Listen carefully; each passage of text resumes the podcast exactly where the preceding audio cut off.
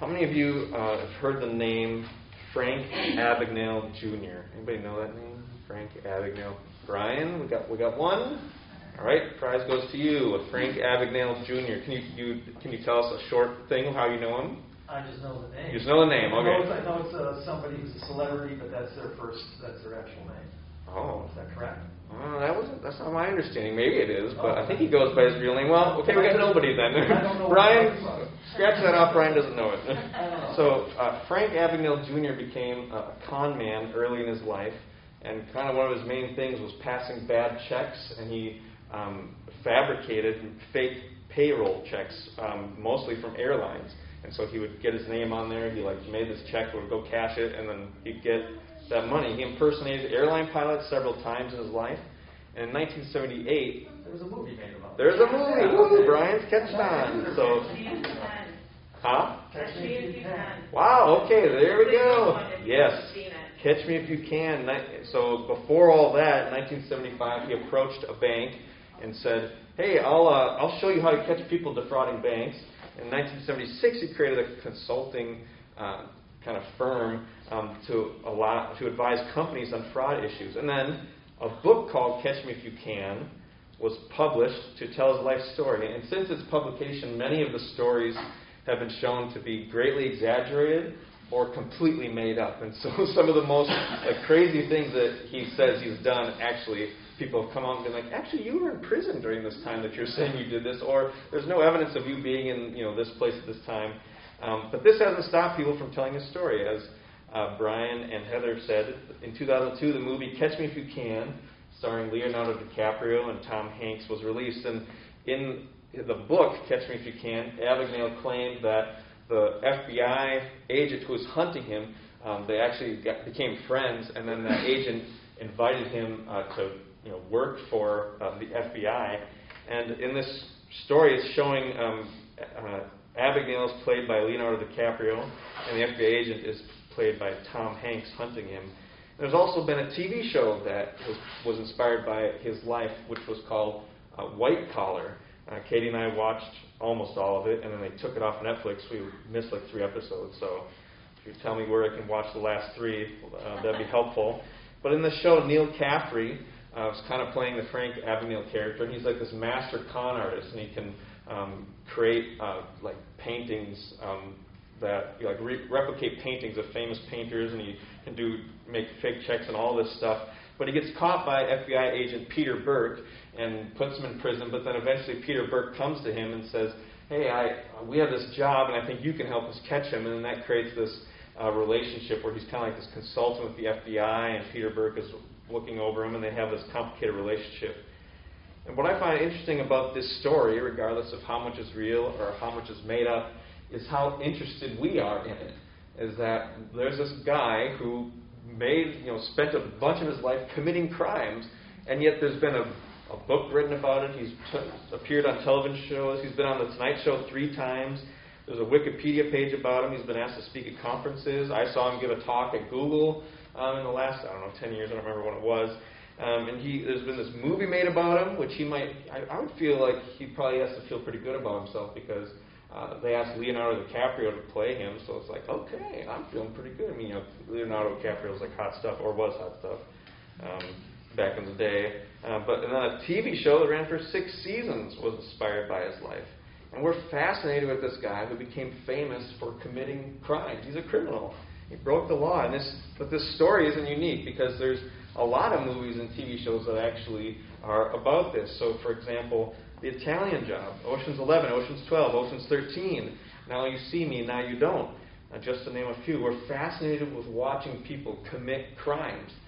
And today, as we're doing this message, you're called and capable, continuing our, our series.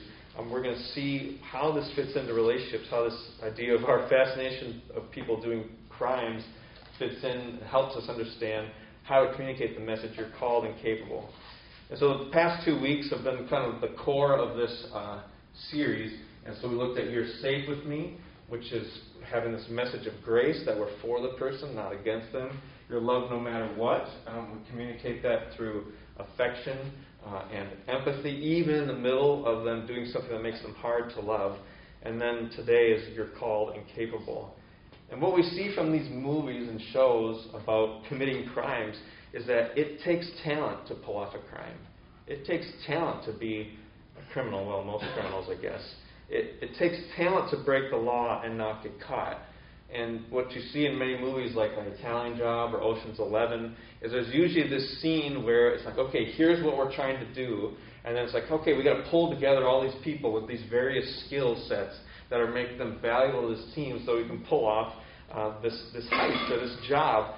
And in Ocean's Eleven, uh, Danny Ocean puts together a team of 11 people to rob three casinos, and each one brings this valuable skill to the team, whether it's planning or people skills or explosives or acrobatics or technology. It's bringing these people together to commit this crime. And so it takes talent to pull off a good crime. And this is an adaptation from a statement that um, Connected Families that created these four messages. Uh, they say uh, it takes talent to misbehave. And they explain that when a child is misbehaving, this is, you can apply this to anybody, but they're talking about in the midst of a child trying to get what they want, they access their strengths not their weaknesses. They rely upon what they're good at in order to get what they want. Creativity, reading people, persuasion, persistence, perseverance, determination, assertiveness, sense of justice. You know, that's not fair. That's a sense of justice. Bargaining, deal making, and so forth. And oftentimes, Katie and I will remark, you know, Hudson is not a people pleaser which, well, okay, this is a good leadership quality of like, you know, he can be a good leader because it's like, I'm not just going to go with what everyone else says, I'm going to go after this. And so we try to remind ourselves of that. Uh, and what we also see from these stories, like the one inspired by Frank Abagnale's life with the TV series White Collar, is that those same strengths, gifts, talents, and skills that are used to commit a crime can also be used for good, to do good things. And if you look at the show White Collar, Neal Caffrey, you could look and just see a criminal. But then eventually, Peter Burke, this FBI agent, sees this is someone who can actually be an asset. They have unique skills and talents and gifts that they can use and apply it in a different way. They were just using it for the wrong purposes.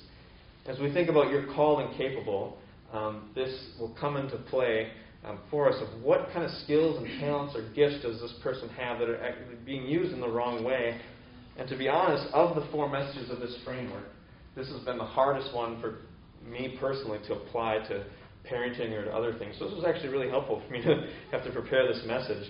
Um, and I'll get more into why it's difficult for me later on. But to say someone's called and capable, let's kind of define these terms. To say someone's called and capable means that God has called them to do something with their life. They have a calling, and God has made them capable of fulfilling that calling. Because They have a calling on their life, and God has made us capable of fulfilling that calling.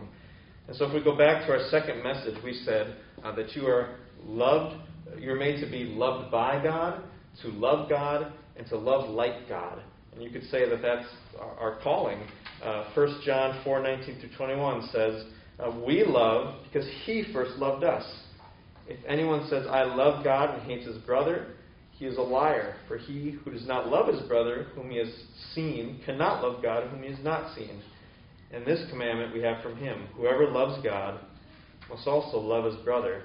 So that sums up our calling in a way. Jesus said the two greatest commandments were love God and love others as yourself. And we only love God um, when He has first loved us. It says we, we love because He first loved us. And so God loves us. We respond with love to Him, and we pour out that same love to other people. And some have said that our primary way of showing our love for God is by loving um, other people, other people who are made in His image. So that's our calling, but our capability comes from being made in God's image and likeness. And our calling is to love God by loving others, uh, which means you know, we're supposed to bless others, do good for others, build others up, care for them, and, and uh, add value to their life. And God has also made us capable of fulfilling this calling. And how do we know that He's made us capable of fulfilling that calling? Uh, well, we can look at what Heather read, Genesis chapter 1, verses 26 through 28, tell us that uh, we have been created in the image and likeness of God. God said, Let us make human beings in uh, our image and likeness. And so uh, we're told that um, this image and likeness, well, then God tells them, okay, go and be fruitful and multiply. And so what does it mean to be made in someone's image and likeness? Is that um, it's almost like a mirror reflection. We're supposed to reflect what God is like. And He says, I want to fill the world. I want you to go forth and multiply. That this whole world will be filled with people reflecting my image and likeness and how they treat each other and how they treat the creation. And it's all coming from their relationship with God. And so, what does this tell us about our calling and capability? We saw in a previous message that God is love. And so, essential to what it means to be God is to be a being that is giving and receiving love. God is love. Love is part of the essence of who God is this love between Father, Son, and Holy Spirit. And so, then what it means to be made in the image and likeness of this God who is love is that we are capable of giving and receiving love. Human beings are loving. We are created to connect, and we have the capability to connect with other people and with God. We were created for relationships. And perhaps you've heard about um, probably I mean, maybe one of the most famous Christian books of all time is the Five Love Languages. Everyone has heard of that book, Five Love Languages. Um, it's kind of a so it's still like one of the top books on Amazon. It's crazy how popular that book is. Um, but Gary Chapman, he's come up with these five love languages. and the premise that he has is that different people with different personalities give and receive love differently. And so the five love languages he's identified are acts of service, receiving gifts, quality time, words of affirmation, and physical touch.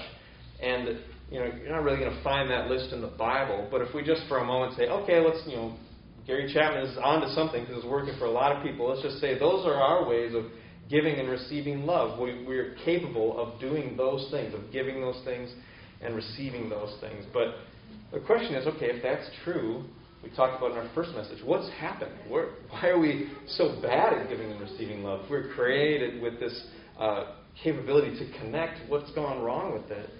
He's called us to love others. Why do we have such a hard time with it? And the problem starts in Genesis 3 when Satan convinced Adam and Eve, and if you, you could summarize it as, you know, God really doesn't love you. You know, you need to kind of take matters into your own hands. Don't trust God with your life. He doesn't really love you. You need to take matters into your own hands. You need to practice a little self-love. Just do this, and then you can get what you want. Take from, eat from this tree you said not eat from, and then you'll have what you're really wanting. And they did this, and that self-focused love killed their relationship with God and their relationship with each other, their love for God and their love for each other. And so we are called to love. We're capable of loving. The problem is that our capability to love other people has now been misdirected and redirected towards ourselves. Instead of loving God loving others, now we just we tend to love ourselves. I'm going to do what's good for me instead of I'm going to do what's good for other people. That's it's become misdirected. It's not that, so this image and likeness of God that God made us with this capability to reflect what He's like, to show His love to other people. It's not that that has been destroyed, but it's been corrupted and tainted. And it's not that the image of God is missing in us, but it's been misdirected, that our capabilities are misdirected.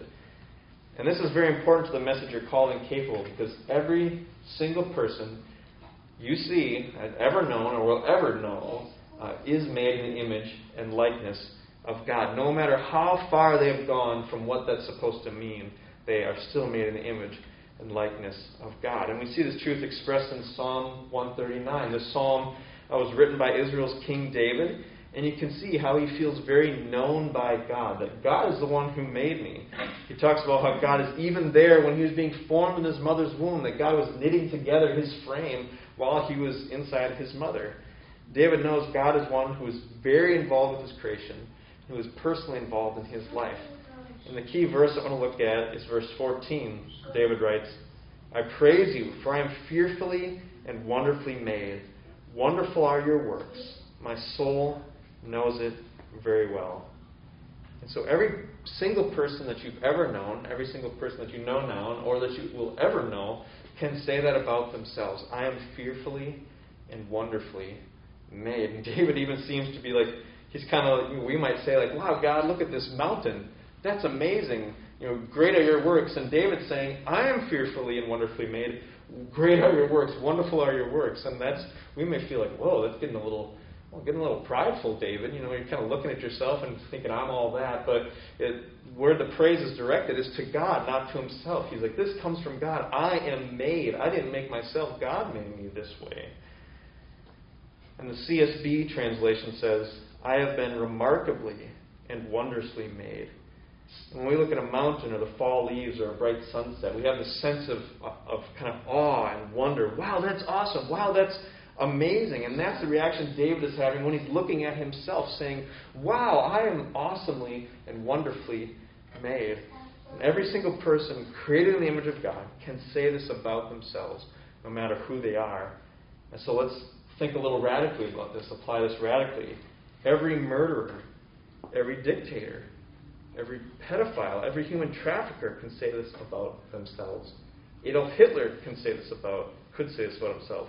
The 9 11 terrorists could say this about themselves. Larry Nassar, the um, trainer with the, the medical doctor with the U.S. gymnastics, could say this about himself. And what's also true is that the victims of those people who have been used and abused by those people can also say this about themselves because it can feel like I've been ruined. I've been, you know, someone ruined me. But it's no matter what's been done to us that we can still say, I am fearfully and wonderfully made. I'm in the image of God. No one can take that away. Every human being is made in God's image and likeness. So let's get even more personal. You can say this about yourself. I mean, imagine you, there's a mirror in front of you right now. And can you say, with your eyes wide open, looking at that mirror, that picture of yourself, can you say, I am fearfully and wonderfully made? Wonderful are God's works. Can you look in the mirror and say that about yourself? It might seem weird, like I don't, you know, I don't really do that. I would just challenge you when you get home today or tomorrow morning after you take your shower or whatever. Try to just look at in the mirror and say that to yourself, and it'll tell you a lot about what you think about yourself, of whether you're able to do that or not. It's saying, "I am fearfully and wonderfully made." One scholar said that this sentence could be legitimately translated as I praise thee, for I am awesomely wonderful. Are you able to do that? Do you believe that about yourself? We tend to, um, as Christians or non Christians too, we kind of think like, well, I'm kind of garbage. I'm a sinner. Like, I'm just you know a piece of trash. And yet we that is true. And at the same time, David, I mean, David did some terrible things. He committed adultery murdered somebody. I mean, he did some crazy stuff. And he can still say, I don't know if this psalm was written before or after those things, but either way, he can still look and say, I'm fearfully and wonderfully made. That doesn't go away. And this is a psalm of thanksgiving and praise for God's goodness. And one of the places David looks to see God's goodness is himself. And perhaps for you, that's even more radical than an evil person being able to say, okay, yeah, Hitler, that makes sense. He's made in God's image still. But can you look in the mirror and say that about yourself? And here begins the perspective shift that we need to make. We need to begin uh, to see ourselves and other human beings as fearfully and wonderfully made, as just awesome, one, awesomely wonderful creations of God. And it starts with us. And, but as I said, while it's true that we're made in the image and likeness of God, we have done a very poor job reflecting what God is like with those capabilities He gave us to love other people. David uh, did a poor job of this. He did terrible things to hurt people.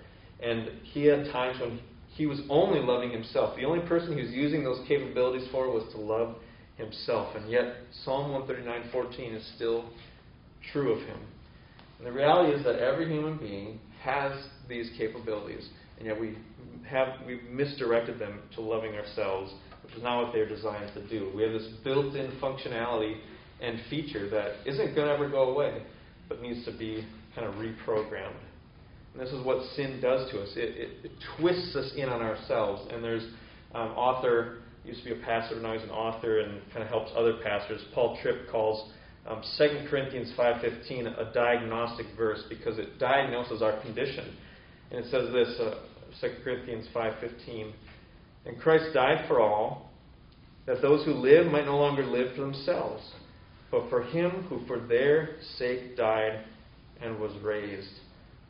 So this tells us the diagnosis of the human condition is that without Christ we live for ourselves.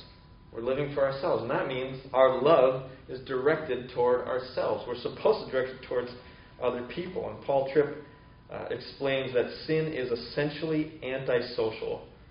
He says that because we live for ourselves, we prioritize loving ourselves, and we see people either as a vehicle or an obstacle toward that goal.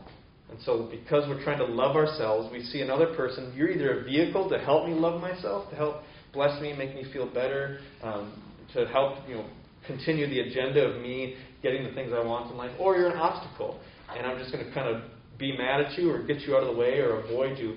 So we tend to see people either as vehicles or obstacles toward uh, our project of living and loving ourselves. And this is what uh, turning from God has done to us. This is what sin does to us. It like twists us in on ourselves. So we're like bent in to look at only ourselves. Our, our love is misdirected. We use our God imaging capabilities for the wrong purpose. And so we need a, a recalibration. We need to be um, straightened out so that we are using it in the right way. And this is exactly what salvation is all about. As 2 Corinthians 5.15 says, Jesus died so that we may no longer live for ourselves, but for him who gave his life for us. Jesus died to unbend our love from ourselves to now be, you know, if you picture, I don't know, if you picture like a, um, like a, uh, not called a pot, but a watering what's a water, watering canister for like flowers? Is that what it's called? A watering canister? I don't know. But you're on the one end, you're in the top, you're receiving God's love, and so it's like instead of being bent in trying to get all this love for ourselves and to only love ourselves, it's like in the top we're receiving God's love, but then out the spout we're pouring that love out to other people, and so it's getting that not turned in on itself to try and get everything from um, just us. And I'm not much of a car guy, which perhaps you can tell by the cars we drive. You know, Prius, not super exciting, but good gas mileage, very exciting on that end. But I Googled what, what would be the best car to restore. Like, is there kind of like a list of the top 10 cars? And one of them is the 1964 to 66 Ford Mustang, and it's described as a classic that set the standard for American muscle car design in the 1960s golden age. So, Ford Mustang. 1964 uh, to 1966. And so let's imagine you go to a junkyard, you're walking through, and you're like, hey, look, 1964 Ford Mustang. How you know there there it is. You it would be in bad shape. It could be rusted. The windows broken. Might not even run anymore. The seats could be all chewed up by squirrels and whatever else. And so it's in disrepair and it needs to be restored. But it's still a 1964 Ford Mustang. And so for us as humans, every human being made in the image of God, uh, is still made in the image of God no matter what condition they're in. And Psalm 139, verse 14, is still true of them. They're awesome and wonderfully made. And what's also true is that they're in disrepair. We're all in disrepair and need restoration. Our capabilities aren't functioning correctly. To restore a 1964 Ford Mustang, you'd want to go to the you know, the dealer or you know, people that create those parts and put those parts into it. Go to the original maker in order to restore it to its original design. And God is our original maker who's restoring us um, even beyond the original design. Not, okay, let's be back like Adam was in the garden. Actually, now our new design we're being restored to is Jesus, that we're going to be looking like him. Adam failed in all the ways that Jesus succeeded, and so he's the new place we're being taken. And that's what Ephesians 2 1 through 10 explains. We're in bad shape, we're in disrepair, we're broken down, we've just completely abandoned our purpose. But God came into our lives because of His great love for us. And we were dead and broken down. And He made us alive with Christ. And He has us seated with Christ, raised up in the heavenly realms. And we're not only saved uh, from something, it says, but for something. We have a calling, a new purpose. In the last verse, Ephesians 2.10 says this, We are His workmanship, created in Christ Jesus for good works, which God prepared beforehand, that we should walk in Him. We are God's workmanship. And He recreates us in Christ Jesus. Jesus is now the blueprint for our restoration to what God wants us to be. And Romans 8, 28 through 29 says that God is working all things together for our good. And then you get to, okay, what, what is the good that He's working all things together for? And the next verse says, to be conformed to the image of Christ. That everything happening in your life right now is working towards the good of you becoming more like Jesus. That's what that verse is talking about. Not What? God, this doesn't feel very good. I want more money. How is this getting me more money? That's not the good it's talking about, or however we define it, but it's making us like Jesus. God has planned stuff for your life. He's prepared things for you to do. He has a calling on your life, and He's made you capable of fulfilling that calling. And God bends, unbends our capabilities from pointing at ourselves to now point them out to others to His purposes in the world. Instead of loving ourselves, we now receive love from Him and give love to others. You, each of us, is the first person who needs to hear the message. You are called and capable. God has a purpose for your life, and He's made you able to accomplish it. So, again, what do you think about yourself? What do you think that God thinks when He looks at you? When God looks at you, do you think God sees His wonderful workmanship? Or do you think God says, You're such a screw up? There's nothing good about you. You just get it wrong all the time. Why can't you just do what you're supposed to do?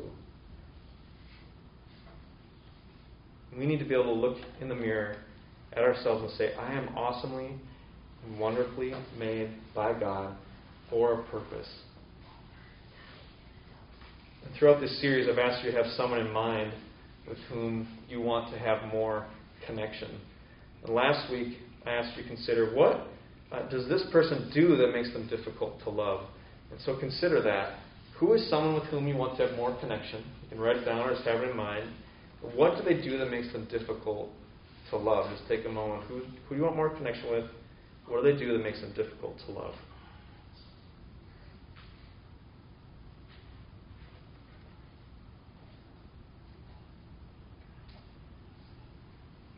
When they're doing those things that make them difficult to love, we tend to be in enemy mode.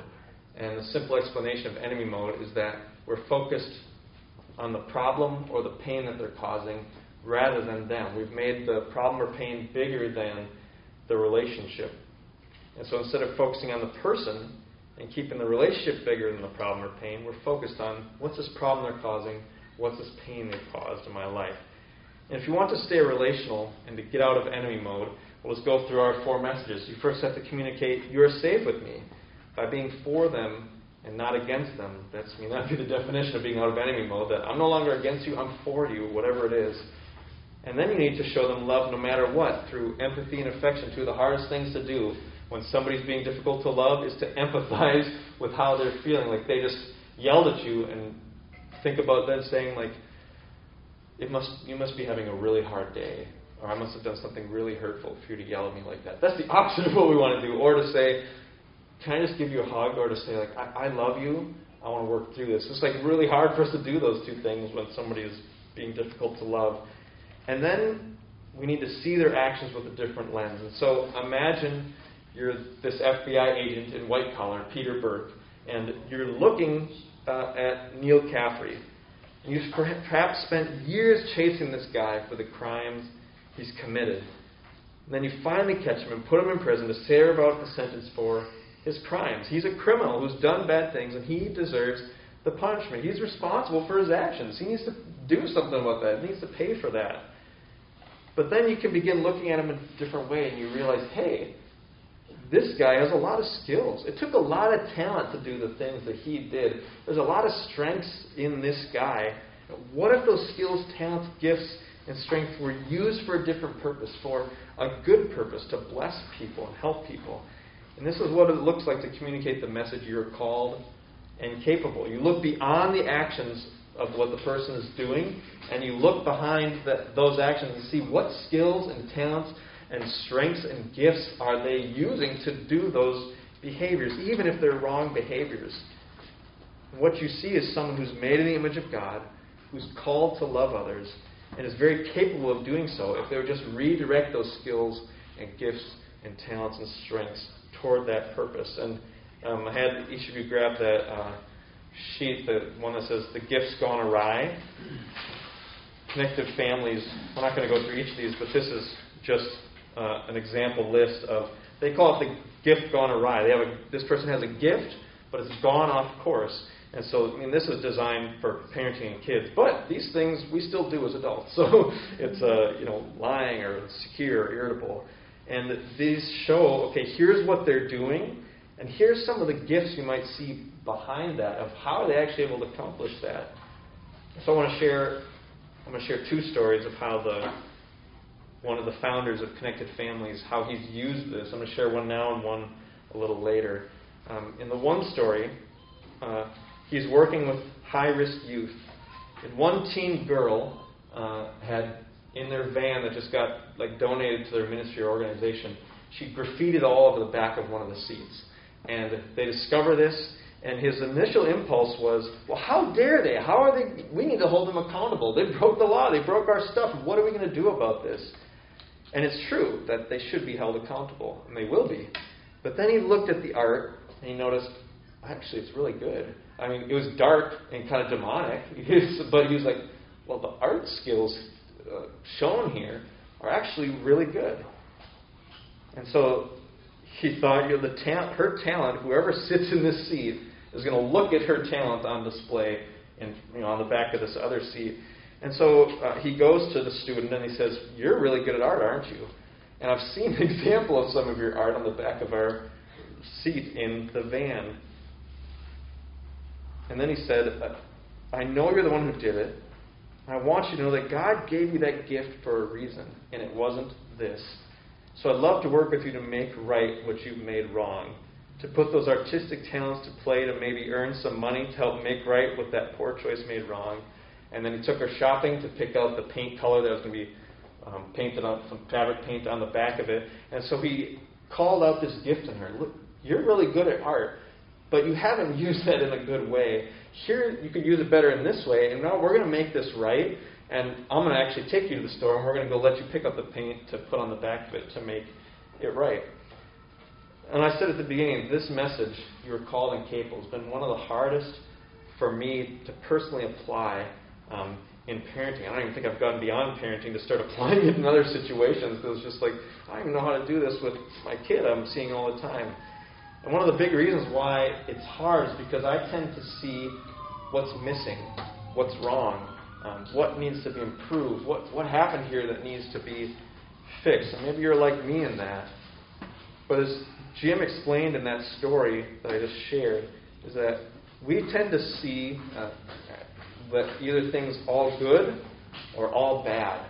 And in this story, he, when he shared it, he talked about there's actually a mix of good and bad in this situation. Good art skills, bad application of them. And I tend to be all good or all bad, black, kind of black and white.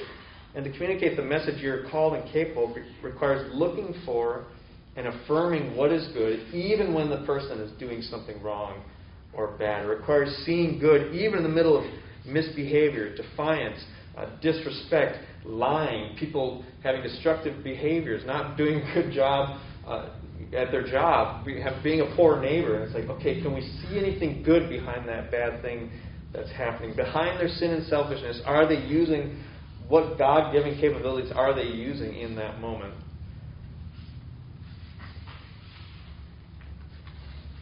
So, as we think, okay, I'm hearing you say that, how can we practically communicate this message to people? And so, the one, one way is to check your beliefs. What do you believe about them? What do you believe about them? What you believe about them will determine your attitude toward them. If you believe they're all bad, that they're a problem, then you're going to be in enemy mode. You're going to be focused on the problem or the pain rather than the person. And we tend to have toxic beliefs about other people, or at least I do. I'm, maybe you guys aren't in that boat, but we tend, I tend to have toxic beliefs about people that can skew negative and toward like, you know, this is, they can't do this right, or this is going to happen, they're all always do this. And those toxic beliefs form the way we're going to interact with that person.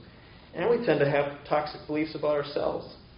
And the place for us to start is uh, what does God think about us? What does God see when He looks at us? You you're the first person who needs to hear God saying to you, You're awesomely, awesomely and wonderfully made.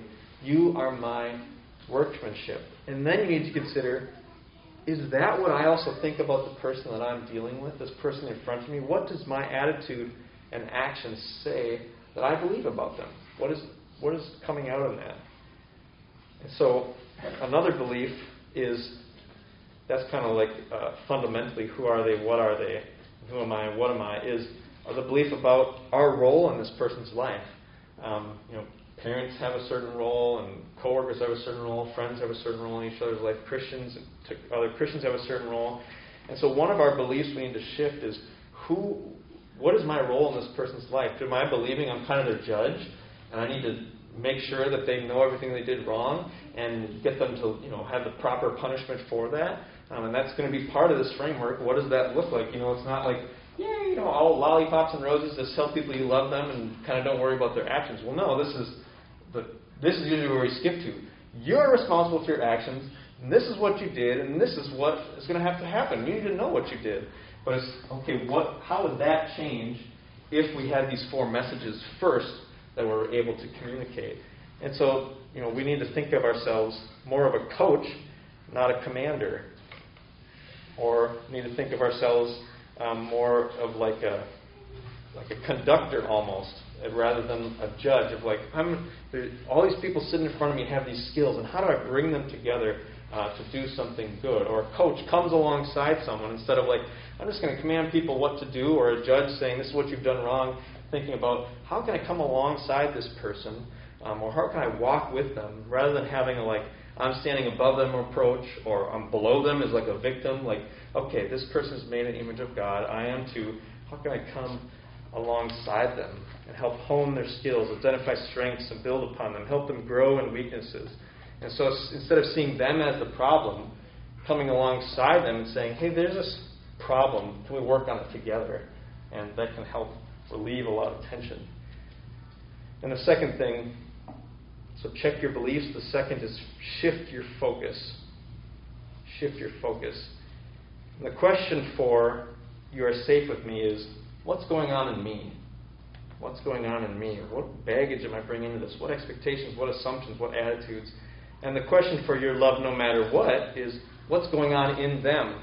So it's what's going on in me. Okay, I'm coming in not having all this stuff getting me stressed out. I can be safe and calm. And then okay, if I'm going to love them no matter what, what's going on in them? What's it like to be them in this moment, to empathize with them? But then the question for you're called and capable is, what do I see in them? So it's what's going on in me, uh, what's going on in them, and then what do I see in them? And this is looking for the good, even in the midst of uh, the bad. And it's reframing behavior by asking, you know, what would these skills, talents, and strengths uh, behind this behavior, how would that bless others if it was used rightly? And it's kind of like a treasure hunt. It's like, I'm looking for the treasure buried beneath that behavior. It's like, what are you using to do that, that thing so that you can affirm good desires and good strengths and skills and talents used to them?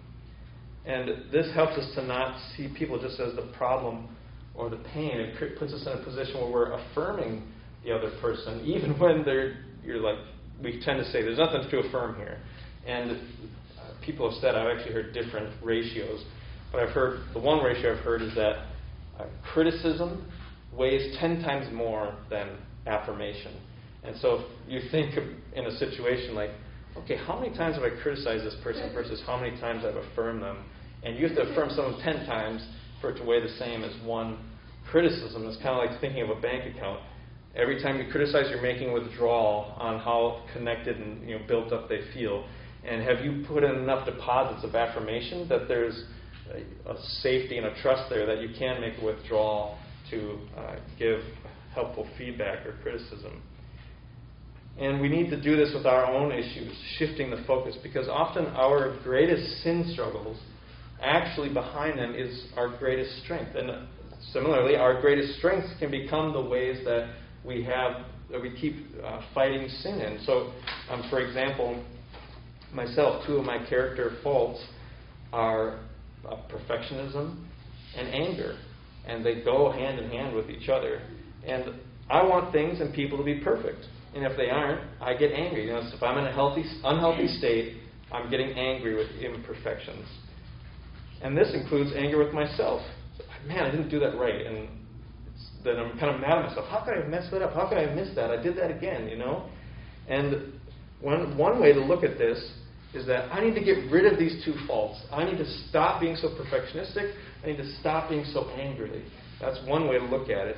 But another way to look at it is okay, if I'm made in the image of light and likeness of God, do these show characteristics of God? Are these a way of reflecting what God is like? And if you think about it, uh, God is the ultimate perfecter. He's the ultimate improver. He's the ultimate reformer. He's the ultimate transformer. And so my desire when I see this is something that needs an area of growth or needs to improve or transform, well, that's something God does. He doesn't stop until we're made fully in the image of Christ. And so that can be a good character trait. And the same thing with uh, anger. I mean, God gets angry. Jesus got angry. But the question is, am I being angry about the right things? Ephesians 4 says, be angry and do not sin. And so anger is not a sin. But what, how does that anger get directed, and what is, uh, what am I angry about? Is are, key questions. And so for us, uh, we can shift our focus to this other place of saying, okay, what has God? This is a sin struggle of mine. I keep going into it, and the probably the reason I'm going into it is because it's a strength of mine that is getting used in the wrong way. It's a gift God has given me, a capability He's given me that's going the wrong way. And if you think of Philippians 4 8, I'll just read it for you quickly. We can think about this um, with ourselves and other people. Paul says, Finally, brothers, whatever is true, whatever is honorable, whatever is just, whatever is pure, whatever is lovely, whatever is commendable, if there's any excellence, if there's anything worthy of praise, think about these things. And the way my Bible has this broken up is he says this in a section where he's talking to these two ladies in the Philippian church, Euodia and Syntyche, I think. Um, they're having a conflict. And so one of his applications is for, you know, how you can clear up kind of this big conflict you're having with, with them and any conflict, why don't you focus on love what's lovely, what's commendable, what's honorable, and see people uh, in that way. And just as we think about us as a church and what this looks like for us to minister to people who are far from Jesus as a church and as individuals is Jesus connected with a lot of people who are living lives of bad behavior. And he was known as a friend of sinners, whether it's you know uh, the sinful woman who washed his feet with her hair, Levi the tax collector, the woman at the well who had had multiple husbands, and the person she was living with isn't her husband either and uh, you know, a prostitute. And so Jesus is connecting with these people, and we too can connect with people who are behaving in ways that are totally dishonoring to God. And let me just share uh, that other story that I told you that uh, the founder of Connected Families, one of the founders, said, uh, tells, and this will basically be how we'll close. So he says this When I, Jim, was working with at risk teens, I had an encounter that I'll never forget. Jared was covered with violent tattoos, had tattered dark clothes, a defiant countenance, and he wore multiple piercings in his ears, nose, eyebrows, and lips, which suggested a hard life. Jared was in our program for skipping school along with other poor choices. His veneer seemed to say, back off, but I dared to ask, how do you get away with skipping school? He grinned a little and was proud when he explained how he and his friends would distract the door monitor for each other and then take turns about who gets to skip school that day. Jim responded, So you're a good planner, you treat your friends fairly, and you're all willing to sacrifice for each other. Add to that list your creativity and a good memory when lying, I'd say you're a pretty talented guy.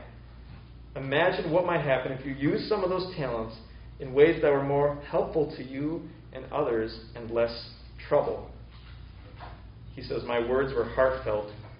So were Jared's, as evidenced by the glint of a tear and soft tone when he said, No one has ever said anything like that to me before.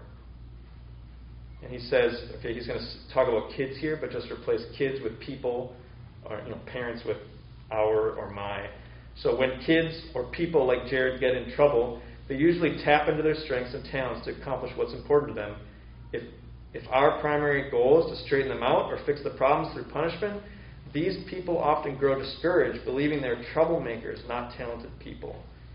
When people believe the message you're called and capable, they hold on to the hope that they can use their gifts in positive ways to impact the world around them. As, as I think about many people in Woodstock or this county or in the world, people who you're like, wow, that person is obviously living in a way that God has not commanded, is dishonoring to God. And, you know, let's just ask ourselves, Uh, do you think you could connect with a terrorist? Do you think you could connect with an abortion activist? Do you think you could connect with a drag queen? Could you connect with a serial killer? And these are people who are far from God and need God's love, and yet we might say they're just too far gone. But would it be possible for us to connect and say, I see the desire that you're pursuing, and even if there was like you know transgender drag queen, it's like wow, it takes a lot of courage to do what you do. You've put a lot of effort into trying to you know help yourself. Like you can we can affirm those sorts of things, even if it's misdirected. And I remember Brian and I a couple of years ago we had these interactions with a couple of the Mormon missionaries who were in town, and I remember I, I think I told them to their face. At least we talked about it. But I think I told them like because these kids, I mean, they were kids. They're like 19. I mean, they're adults, but they felt very young. They saved up all this money, like thousands and thousands of dollars, through their childhood, um, putting that money away so that after they are out of high school, they could serve as a missionary for one or two years in some place where somebody told them to go. And then they walk around all day knocking on people's doors and it was just amazing to me. Like, look at the commitment of these guys. Like, they gave up buying other stuff, saved up their money throughout being in their uh, parents' home, and they're willing to knock on people's doors. And even though I totally disagree with their faith, I think they're leading people astray. Still, we can see, wow, there's something you're doing here that you know I honestly could be better at. Of like, man, you're giving up so much and so much sacrifice.